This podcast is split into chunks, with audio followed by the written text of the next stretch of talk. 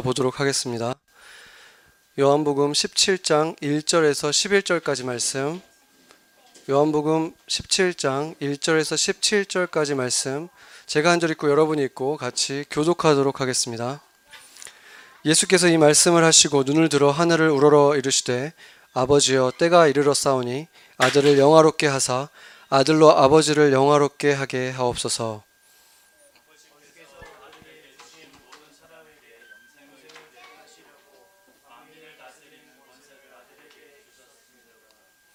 영생은 곧 유일하신 참 하나님과 그가 보내신 자 예수 그리스도를 아는 것이니라.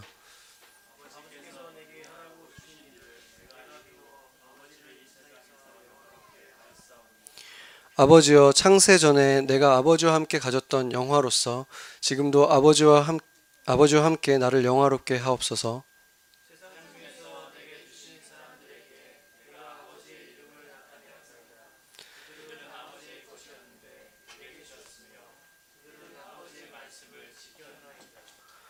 지금 그들은 아버지께서 내게 주신 것이 다 아버지께로부터 온 것인 줄 알았나이다.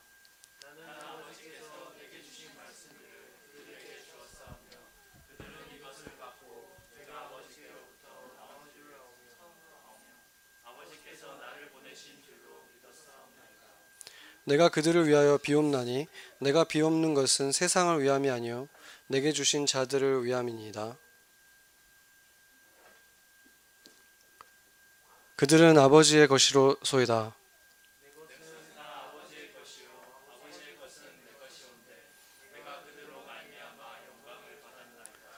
나는 세상에 더 있지 아니하오나 그들은 세상에 있사옵고 나는 아버지께로 가옵나니 거룩하신 아버지여 내게 주신 아버지의 이름으로 그들을 보전하사 우리와 같이 그들도 하나가 되게 하옵소서.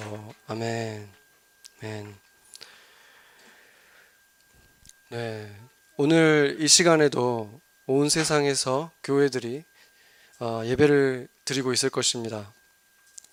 각자 다른 본문과 또 다른 설교로 예배가 드려지고 있을 것입니다. 만약에 세상 모든 교회가 같은 본문을 가지고 같은 설교를 듣는다면 그렇게 한다면 온 세상 교회가 주님이 바라시는 대로 지금보다 더 하나 되고 서로 더 같은 마음을 갖게 되지 않겠습니까? 만약 그렇다면은 지금처럼 온라인으로 대부분 예배가 드려지는 때가 그렇게 온 세상 교회가 마침내 하나가 될 수 있는 최적의 기회가 되지 않겠습니까? 하나의 채널만 틀어놓고 다 그것을 보면서 예배를 드리면 되기 때문입니다. 그런데 로마 카톨릭이 바로 그렇게 했었습니다. 카톨릭이라는 라틴어 자체가 universal이라는 뜻이죠. 보편적이라는 뜻입니다. 그러니까 하나의 교회라는 의미를 가지고 있는 것이죠. 예전에 제가 브루클린에 있는 Pratt이라는 학교에 방문한 적이 있는데 그 학교에는 그 채플이 있었는데 그 채플은 카톨릭 채플이었어요.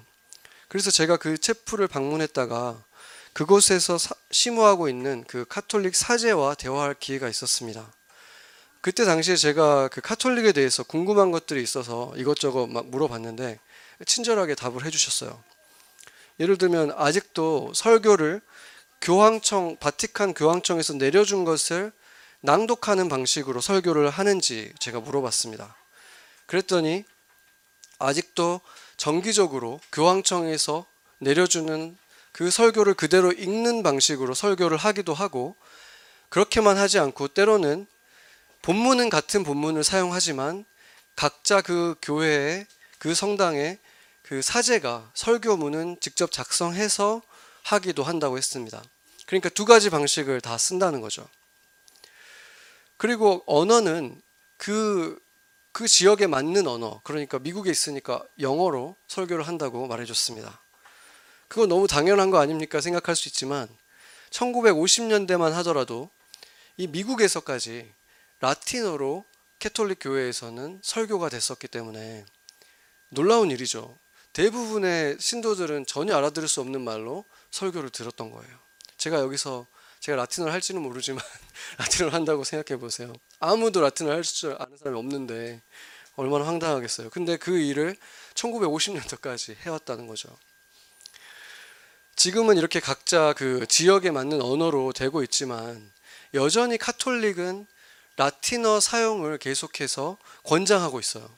왜냐하면 언어로 이렇게 번역을 하다 보면 조금씩 변화가 생기니까 찬양 같은 경우도 라틴어 찬양을 많이 사용하고 또 그 그들의 신학교에서는 다 라틴어를 필수적으로 배우게 하고 그리고 바티칸에서 보내줄 때도 라틴어로 보내주고 영어로도 보내주겠지만 그렇게 라틴어 사용을 계속해서 강조하는 이유는 언젠가 이렇게 온 세상 성도들이 하나의 예배를 같이 드릴 수 있는 게 가장 좋은 거다. 이런 생각을 그들이 가지고 있는 거예요. 그러니까 그들이 그렇게 라틴어를 굳이 그렇게 사용하려고 했던 이유가 그 목적이 나쁜 것만은 아닐 수 있는 거죠. 그러니까 한 언어로 예를 그 마치 바벨탑 이전의 세계처럼 우리가 새로 새로 그리스도 안에서 우리가 새롭게 하나 될 수 있기 때문에 한 언어로 찬양하고 한 언어로 말씀을 듣고 하면 얼마나 좋, 좋냐 이런 생각을 가지고 그렇게 하고 있는 거죠.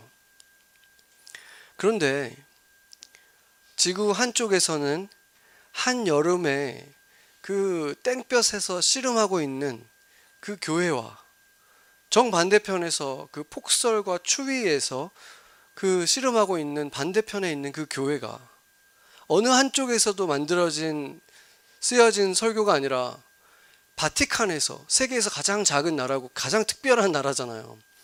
근데 그 그곳에서 만들어진 그 설교가 이쪽의 여름과 아프리카와 이 유럽과 이런 곳에서 똑같은 설교가 만약에 선포된다면 그것이 정말로 그들에게 와 닿을 수 있는 설교가 될 수 있을 것인가?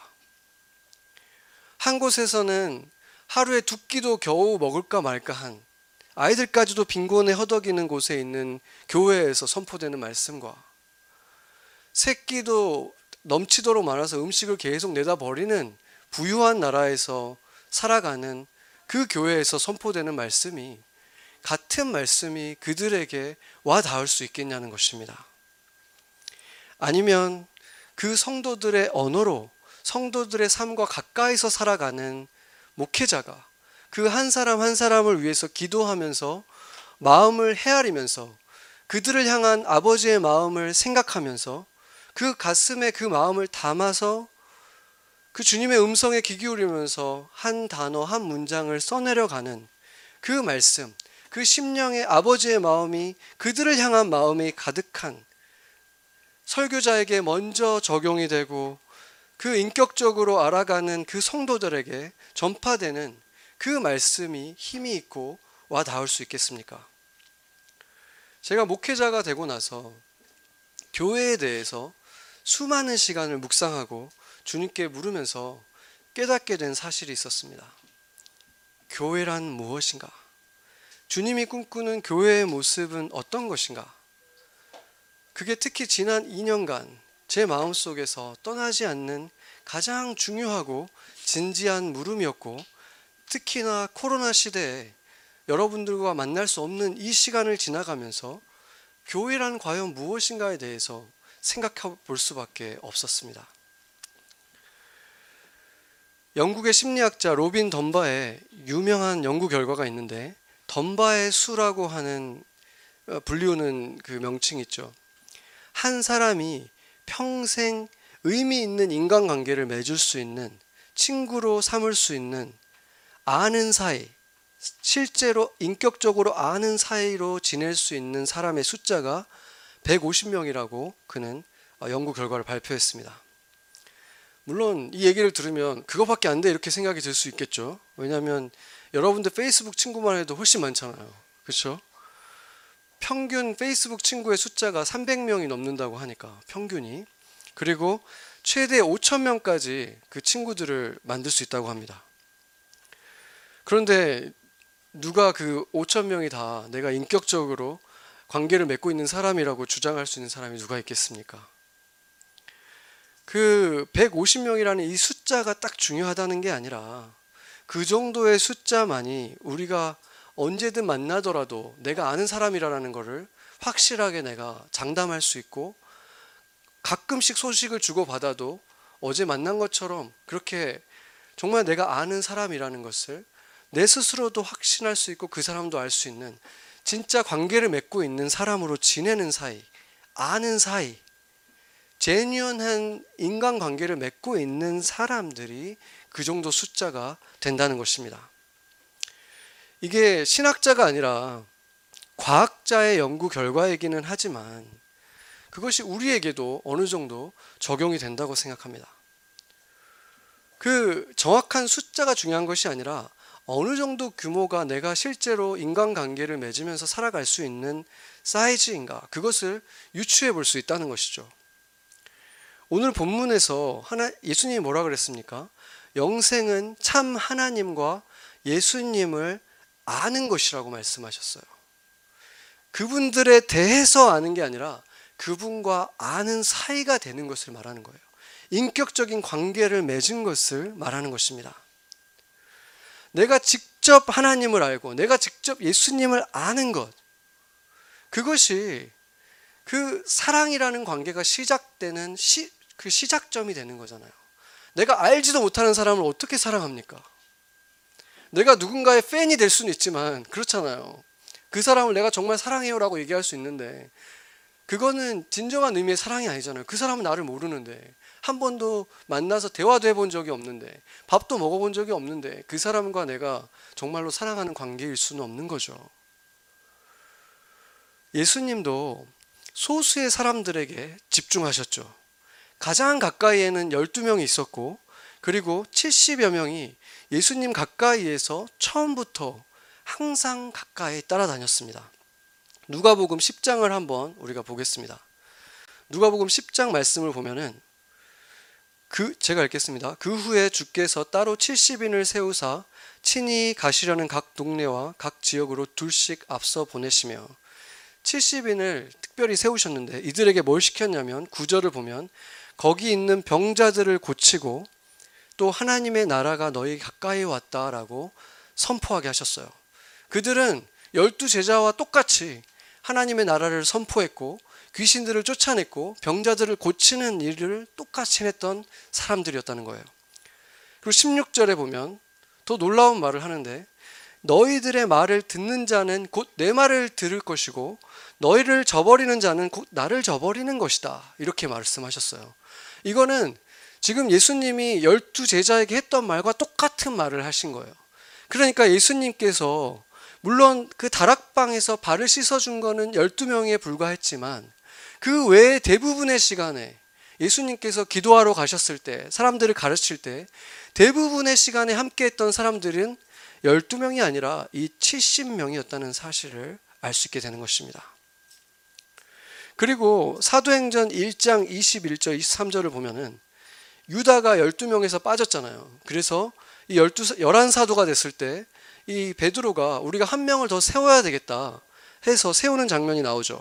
여기서 뭐라 그러냐면 요한의 세례를 받으실 때부터 승천하실 때까지 항상 우리와 함께 있었던 자들 중에서 하나를 세우자 해가지고 세운 사람이 마띠아였다는 거예요. 두 명의 후보가 나왔고 요셉과 마띠아 중에서 마띠아를 골랐습니다. 그러니까 이것은 무엇을 말해줍니까? 이들은 항상 예수님의 초창기 사역 때부터 승천할 때까지 계속 함께 있었던 제자들이 70여 명이 있었고 이들은 예수님과 정말 가까운 사이였기 때문에 그들 중 누구라도 열두 제자 중에 한 명으로 다시 들어올 수 있는 어떤 기능상의 차이일 뿐이지 예수님과 관계는 이미 깊게 맺고 있었던 제자들이 70여 명이 있었다는 것을 보여주는 것입니다.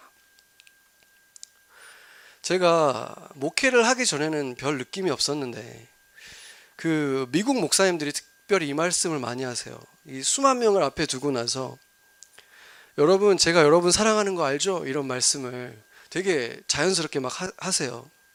그런데 제가 목스케자가 되고 나서 그분들의 표정을 되게 자세히 바라봐요. 왜냐하면 약간 불쌍한 생각이 좀 들어요. 슬픈 생각이 드는 거예요. 내가 만약에 그 자리에 서 있다면 한 번도 기도해 본 적이 없는 그 눈들을 바라보면서 심지어 이름도 얼굴도 모르는 사람들을 바라보면서 내가 과연 그 말을 할 수 있을까? 그냥 차라리 그렇게 말할 것 같아요. 하나님이 여러분을 사랑하십니다. 그렇잖아요. 그거는 어떤 청중 앞에서도 할 수 있을 것 같아요. 그런데 그분들은 이런 말도 많이 해요. 내가 최근에 사랑한다고 말했었나요? 이러면서 얘기를 하시는 거예요. 사랑합니다. 이렇게 얘기하는데 정말 이 마음이 이렇게 편하지가 않아요. 그걸 바라볼 때. 저 말하기가 얼마나 힘들었을까. 물론 그게 꼭 거짓말은 아니라고 해명할 수 있는 방법은 있죠. 그렇죠. 그러나 그 거- 그분이 그때 말했던 그 사랑은 예수님이 제자들에게 했던 그 사랑이 아니었잖아요.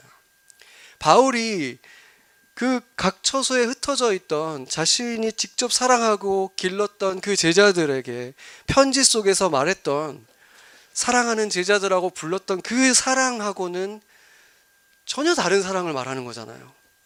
도리어 자신의 퍼포먼스를 보기 위해서 각 처에서 모여든 그 수많은 사람들 앞에서 그 팬들에게 던지는 스타가 말하는 사랑하고 오히려 더 비슷한 거잖아요. 솔직히 말해서 제가 교회를 맡고 나서 저에게 있어서 가장 큰 부담이 바로 진심으로 여러분을 사랑하고 품는 목자가 되어가는 것이었습니다.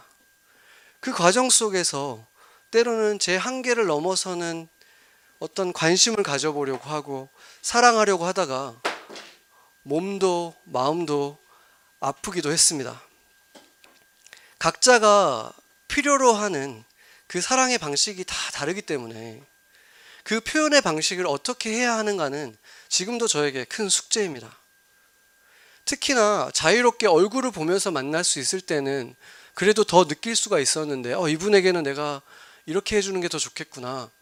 기도만 해주는 게 더 좋겠구나. 좀 다가가서 말을 해줘야 되겠구나. 이런 생각을 제가 할 수 있었는데 얼굴도 보지도 못하고 못 본 지가 이렇게 오래되니까 더 알 수가 없는 거예요. 지금 그러기 때문에 어떤 때는 그냥 모른 척 기도해 주는 것이 최선일 때라는 것을 또 배우기도 했기 때문에 어떻게 하는 게 좋을까? 저도 그것이 저에게도 기도 제목이죠. 그것을 아는 게. 또 목회자를 아주 깍듯하게 대하는 것이 더 편한 분들이 있고 또 어떤 분들은 그냥 그냥 친한 사람처럼 친구처럼 오빠처럼 선배처럼 이렇게 대하는 것이 더 좋은 사람들이 있어요. 그런 다양한 분들을 제가 사랑하다 보면은 분명히 실수를 할 수밖에 없는 거죠. 조금 오히려 관심 보- 관심 있다는 걸 좀 덜 표현해야 되는 사람한테 실수로 더 표현하고 반대로 표현해야 되는 분한테는 안 하고 이러니까 오히려 서운함을 주고 이쪽에는 오해를 사고 막 이런 일들이 거꾸로 막 이렇게 되는 일들이 일어난다는 거죠. 그런 것들을 그러면 방지하기 위해서는 어떻게 해야 되나? 그러면은 결국에는 그 대형 교회 목사님들처럼 베일에 가려져 가지고 강단에 섰을 때만 여러분들을 만나는 그런 목회자가 돼야 되는 건가? 그런 쿨한 사역자가 돼 가지고 안전거리를 유지하는 게 상처도 주지도 않고 받지도 않을 테니까 그게 최선인가? 그렇게 해야 또 더 영적인 사람으로 보여서 설교도 더 열심히 잘 듣는다던데 정말 제가 그렇게까지 해야 되나? 내가 그 관계를 포기해야 되는 것인가? 그런 갈등이 없지 않았어요. 그런 속삭임들도 있었어요. 왜 너만 왜 너가 그렇게 하려고 하느냐? 다들 그렇게 하는데 그런데 저는 그렇게 할 수가 없었습니다. 주님이 저에게 교회가 무엇인지 가르쳐 주셨고 목회자가 어떤 존재여야 하는지 알려 주셨는데 그것을 내가 무시할 수가 없었습니다. 제가 주님의 말씀을 무시하면서 어떻게 감히 이 자리에 서서 주의 말씀을 전하는 사람이 될 수가 있겠습니까? 주님의 말씀, 성경에서 말하는 목회자의 모습이 아니라 교회 성공학을 쫓아가는 목회자가 될 수는 없었습니다. 앞으로도 실수도 하고 오해도 사고 미움을 살 수도 있겠지만 저는 누구보다도 주님 앞에서 떳떳한 목회자가 되고 싶습니다. 주님께서 물으셨을 때 저는 제 한계가 분명히 있었지만 제가 그 순간에 할 수 있는 만큼 사랑을 다 했습니다. 라고 말할 수 있어야 된다고 믿기 때문입니다.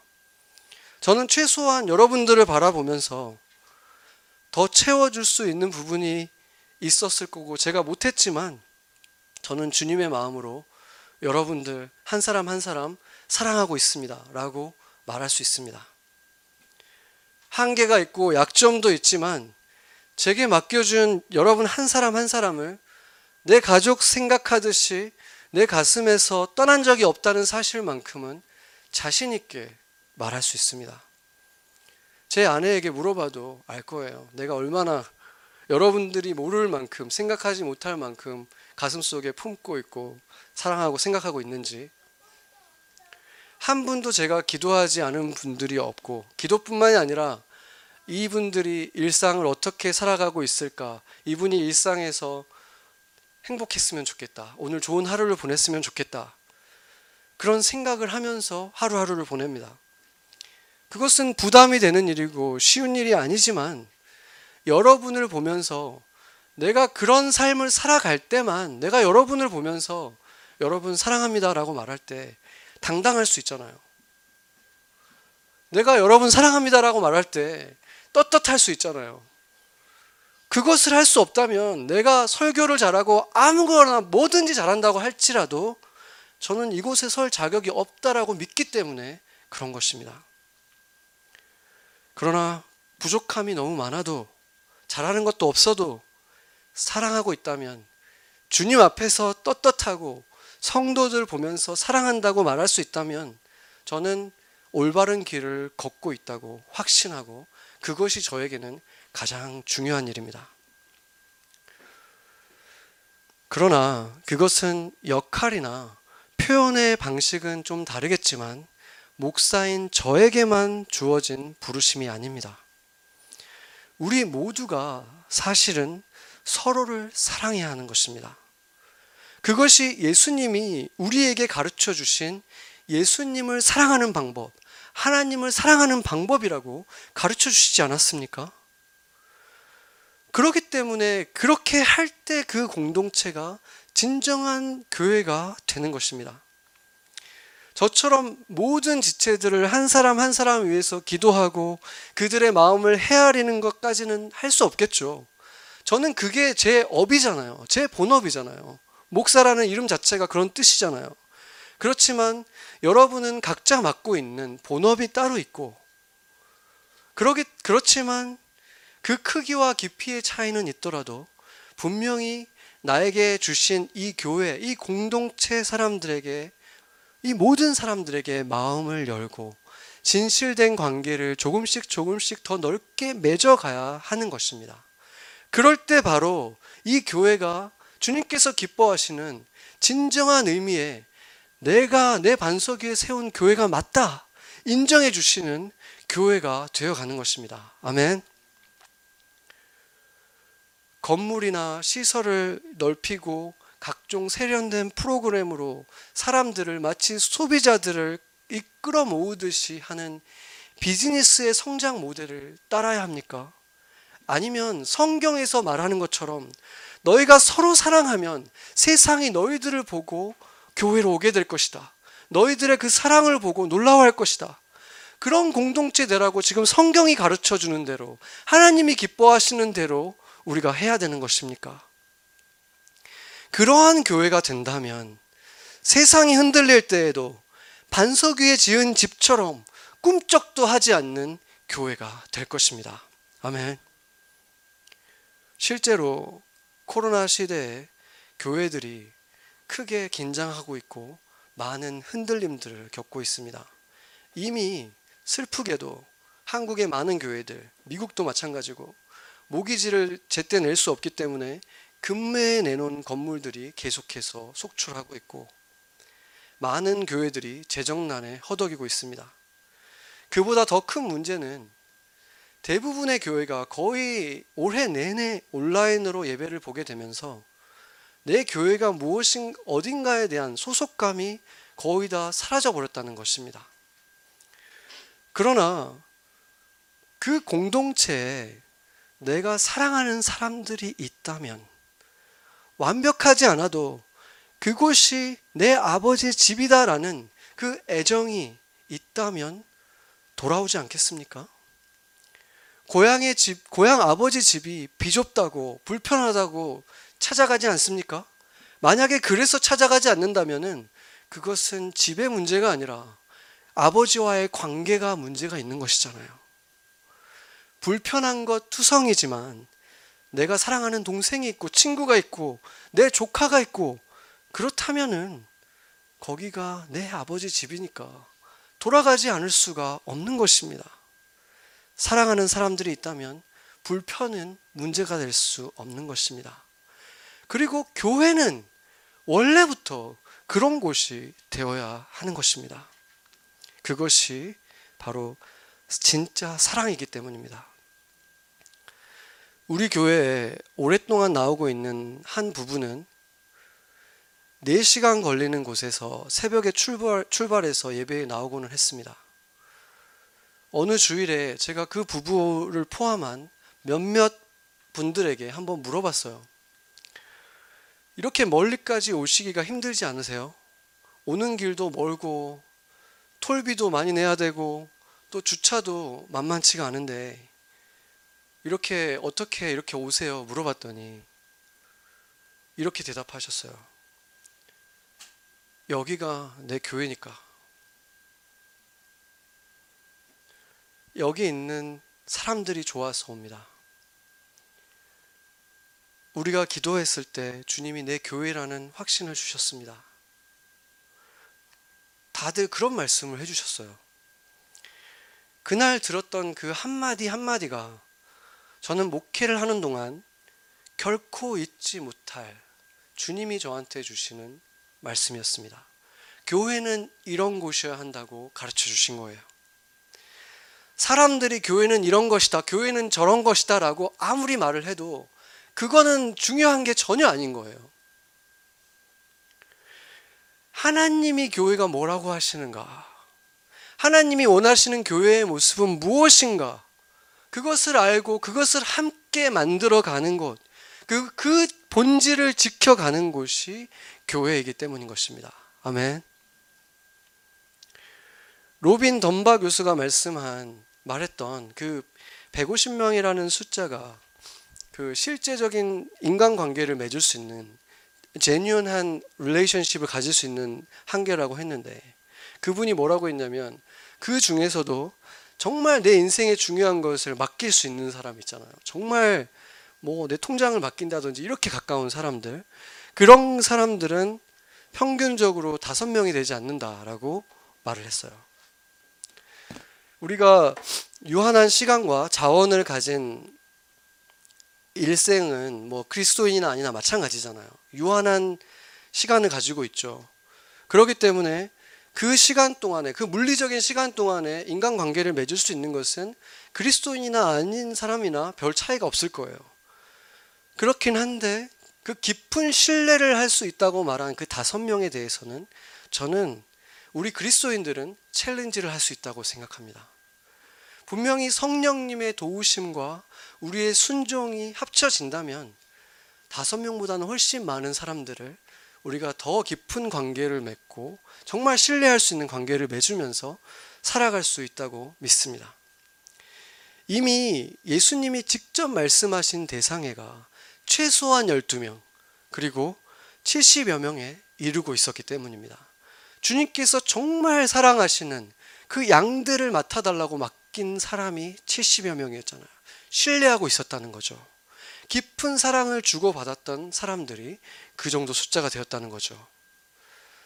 그래서 저는 교회의 크기가 정말 인간관계를 맺을 수 없는 숫자 이상을 넘어가 버리면 그 명칭을 교회라고 그대로 부르는 것은 가능하겠죠. 뭐라고 뭐 못 부를 이유는 없는 거죠. 그렇지만 그것이 교회라고 불리우는 새로운 패러다임이지. 성경에서 말하는 서로 사랑하는 자들. 그렇게 말하는 교회는 될 수 없다고 믿습니다. 5천 명에 이르는 페이스북 친구들을 친구라고 여전히 부를 수는 있지만 그게 다 친구일 수는 없는 것과 마찬가지인 것입니다. 제가 교회를 다닌 지 몇 년이 지나면서 제가 처음 다녔던 교회는 굉장히 큰 교회였는데 깨닫게 된 충격적인 사실이 있었어요. 저는 아시다시피 모태 신앙이 아니었기 때문에 사랑한다는 말을 굉장히 낯설은 표현이었어요. 부모님에게도 1년에 한 번 그 어버이날 편지 쓸 때 말로도 아니고 글에, 글로만 사랑하는 어머니 이렇게 썼지 말로도 해본 적이 없을 만큼 그 사랑의 표현이 굉장히 낯설은 그런 문화 속에서 자랐는데 교회를 다니기 시작했더니 한 번도 본 적이 없는 옆에 있는 사람이 주님의 이름으로 사랑합니다. 이렇게 막 사랑의 표현을 그냥 보자마자 막 하시는 거예요. 그래서 너무 감동을 받았어요. 하, 사랑이 정말 많은 분들이구나. 그런데 시간이 좀 지나서 알게 된 거죠. 아, 이분들이 말하는 사랑은 좀 다른 거구나. 이분들은 사랑이라는 표현을 좀 남발하는구나. 이런 걸 좀 알게 된 것이죠. 그분들이 그렇게 할 수밖에 없는 거는 강단에 서신 분이 자, 이제 주님의 이름으로 사랑합니다. 서로 옆에 있는 분 축복하세요. 이렇게 하니까 옆에 있는 분 처음 봤는데 하라고 하니까 그리고 앞에 서신 분도 똑같이 그렇게 사랑합니다 하니까 하는 거잖아요. 그래서 제가 시간이 지나면서 깨닫게 된 게 아, 이분들이 앞에다가 이렇게 주님 안에서라는 말을 붙이니까 그 사랑이라는 의미가 달라진 거구나. 주님 안에서 사랑합니다라는 말은 아직 사랑하지는 않는데 사랑하도록 한번 노력해 보겠습니다. 이런 의미구나라고 저는 그냥 그렇게 자연스럽게 받아들이게 되고 저도 그렇게 어느 순간 쓰기 시작한 거예요. 그런데 우리가 세상 사람들에게 나는 우리의 우리 주님을 사랑합니다. 우리의 성도들, 우리 교회 식구들 사랑합니다라고 말할 때 그 사람들은 그런 의미로 받아들일까요? 그런 의미로 받아들이겠습니까? 그럴 리가 없는 거잖아요. 그렇다면은 하나님의 사랑을 안다고 하는 우리가 세상 사람들이 말하는 사랑보다도 못한 사랑을 하면서 살아가고 있었다는 거예요. 그거를 누가 가르쳤냐는 것입니다. 그걸 어디에서 배웠냐는 것입니다. 그게 주님이 교- 성경에서 가르쳐 줬습니까? 아니면 교회에서 배웠습니까?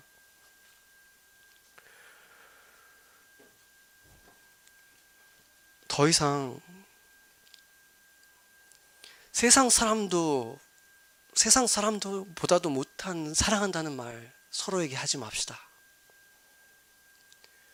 진짜 내가 사랑할 수 없으면 내 가슴을 치면서 기도하세요. 그 사람을 위해서. 그러면 주님이 사랑하게 해주세요.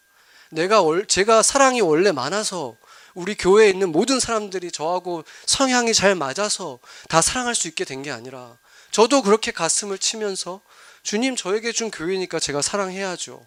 사랑하게 해주세요. 그럴 때마다 사랑하게 해주셨어요. 사랑스러워져요. 여러분들이 한 사람 한 사람 다 사랑스럽지 않은 사람이 한 사람도 없어요. 전 떳떳하게 말할 수 있어요. 그렇게 기도했기 때문에 그렇게 되는 거예요. 여러분도 그렇게 하시고 진짜 옆에 있는 사람들을 우리가 다시 만나는 날에 정말 사랑하면서 사랑합니다 라고 말하게 되길 바랍니다. 아멘. 그래서 지금 우리에게 온 세상에 있는 교회들에게 정말 필요한 것은 하나님을 위해서 이것도 하고 저것도 하고 이런 게 아니라 너희들이 먼저 진짜로 사랑이라는 거 해라. 이것일 수밖에 없는 것입니다. 저의 가장 큰 기도 제목, 중요한 기도 제목이 그것입니다. 저희가, 우리가 모두 서로 관심을 조금씩 더 갖게 되고 더 사랑하게 되는 것. 그것이 주님이 가장 기뻐하는 일이고, 그것이 될 때 성교도 하고, 전도도 하고, 이것도 하고, 저것도 하고, 다른 사람도 초대하고 하는 것 아니겠습니까? 그것으로부터 모든 것이 시작되고, 그것이 진정한 주님이 기뻐하시는 교회이기 때문인 것입니다. 오늘 우리가 보고 있는 이 본문은 예수님의 기도입니다. 예수님은 제자들이 하나 되게 해달라고 기도하셨습니다. 우리가 그렇다면 예수님의 마음을 깨달아서 예수님의 영인 성령님의 힘입어서 주님께서 뭘 원하실까 생각하면서 걸음을 옮기면 우리는 무엇을 하고 싶어지겠습니까? 하나 되고 싶어질 거 아니에요. 사랑하고 싶어질 거 아니에요. 그런 기도를 시작하고 싶어질 수밖에 없고 기도하면 주님께서 그 기도를 안 들어주실 수가 있을까요? 예수님이 하신 기도인데, 예수님이 하나님께 직접 드린 기도인데, 우리가 순종만 하면 즉각 일어날 수 있는 기도, 즉각 응답하시겠다고 약속하신 기도가 바로 이것인 것입니다. 사도행전 2장 46절, 47절 한번 보겠습니다.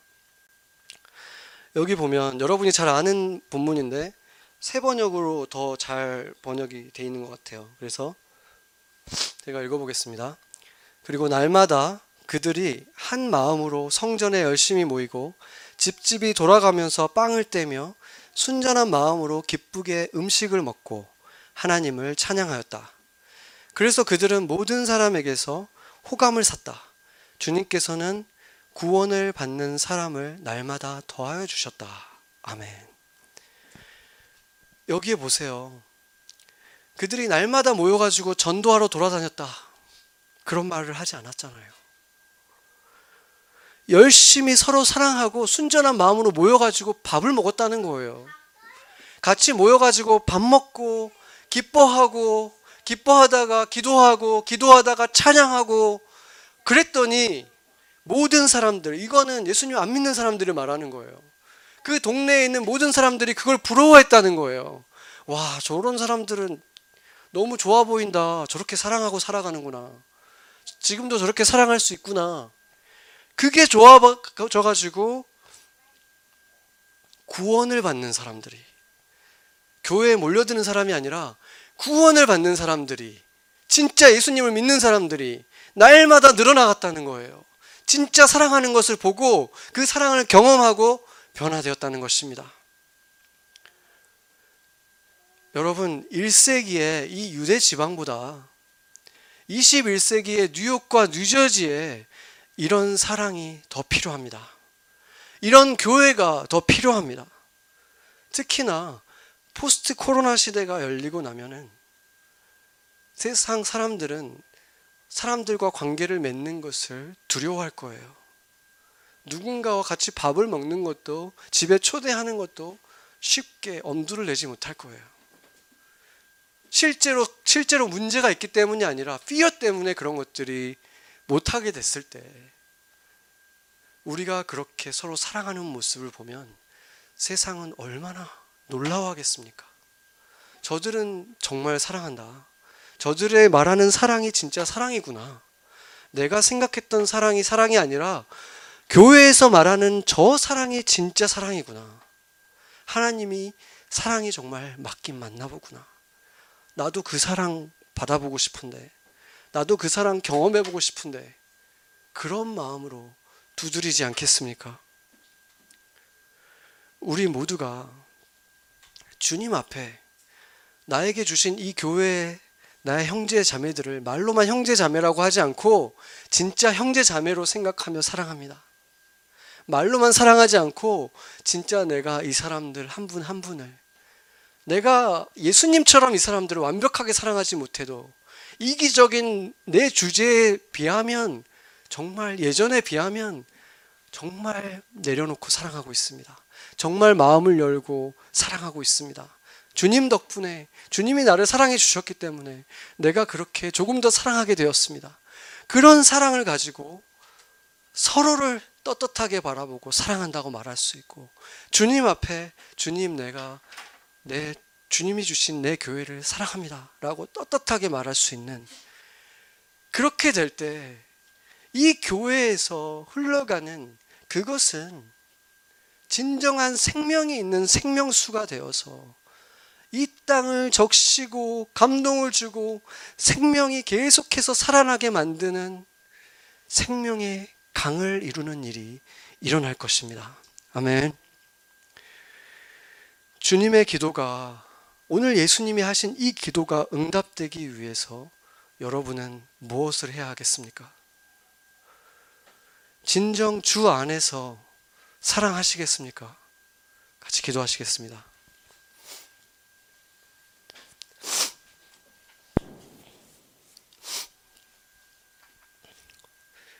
그들이 사, 사도의 가르침을 받아 서로 교제하고 떡을 떼며 오로지 기도하기를 힘쓰니라.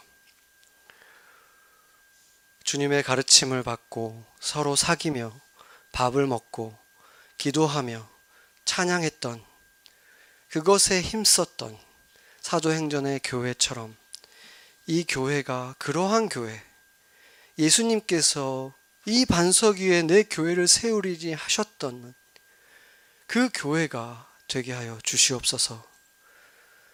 사랑하려다 실수한 것들로 상처받는 이- 일들이 적게 하시고 그랬다가도 다시 순전한 기쁨으로 서로를 용납하고 받아주고 그들의 의도가 무엇이었는지 깨달으며 더 넓은 마음으로 사랑하게 되는 공동체 되게 하여 주시옵소서. 우리가 먼저 서로 사랑하는 것으로 세상에 알려지게 하여 주시옵소서. 세상에 사랑이 무엇인지 보여주고 가르쳐 주는 교회가 되게 하여 주시옵소서.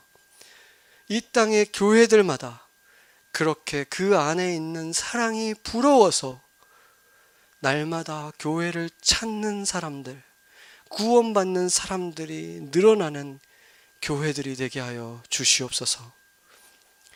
예수님이 말씀하셨습니다. 적은 무리여 무서워 말라. 너희 아버지께서 그 나라를 너희에게 주시기를 기뻐하시느니라. 예수님의 이름으로 기도하였습니다. 아멘.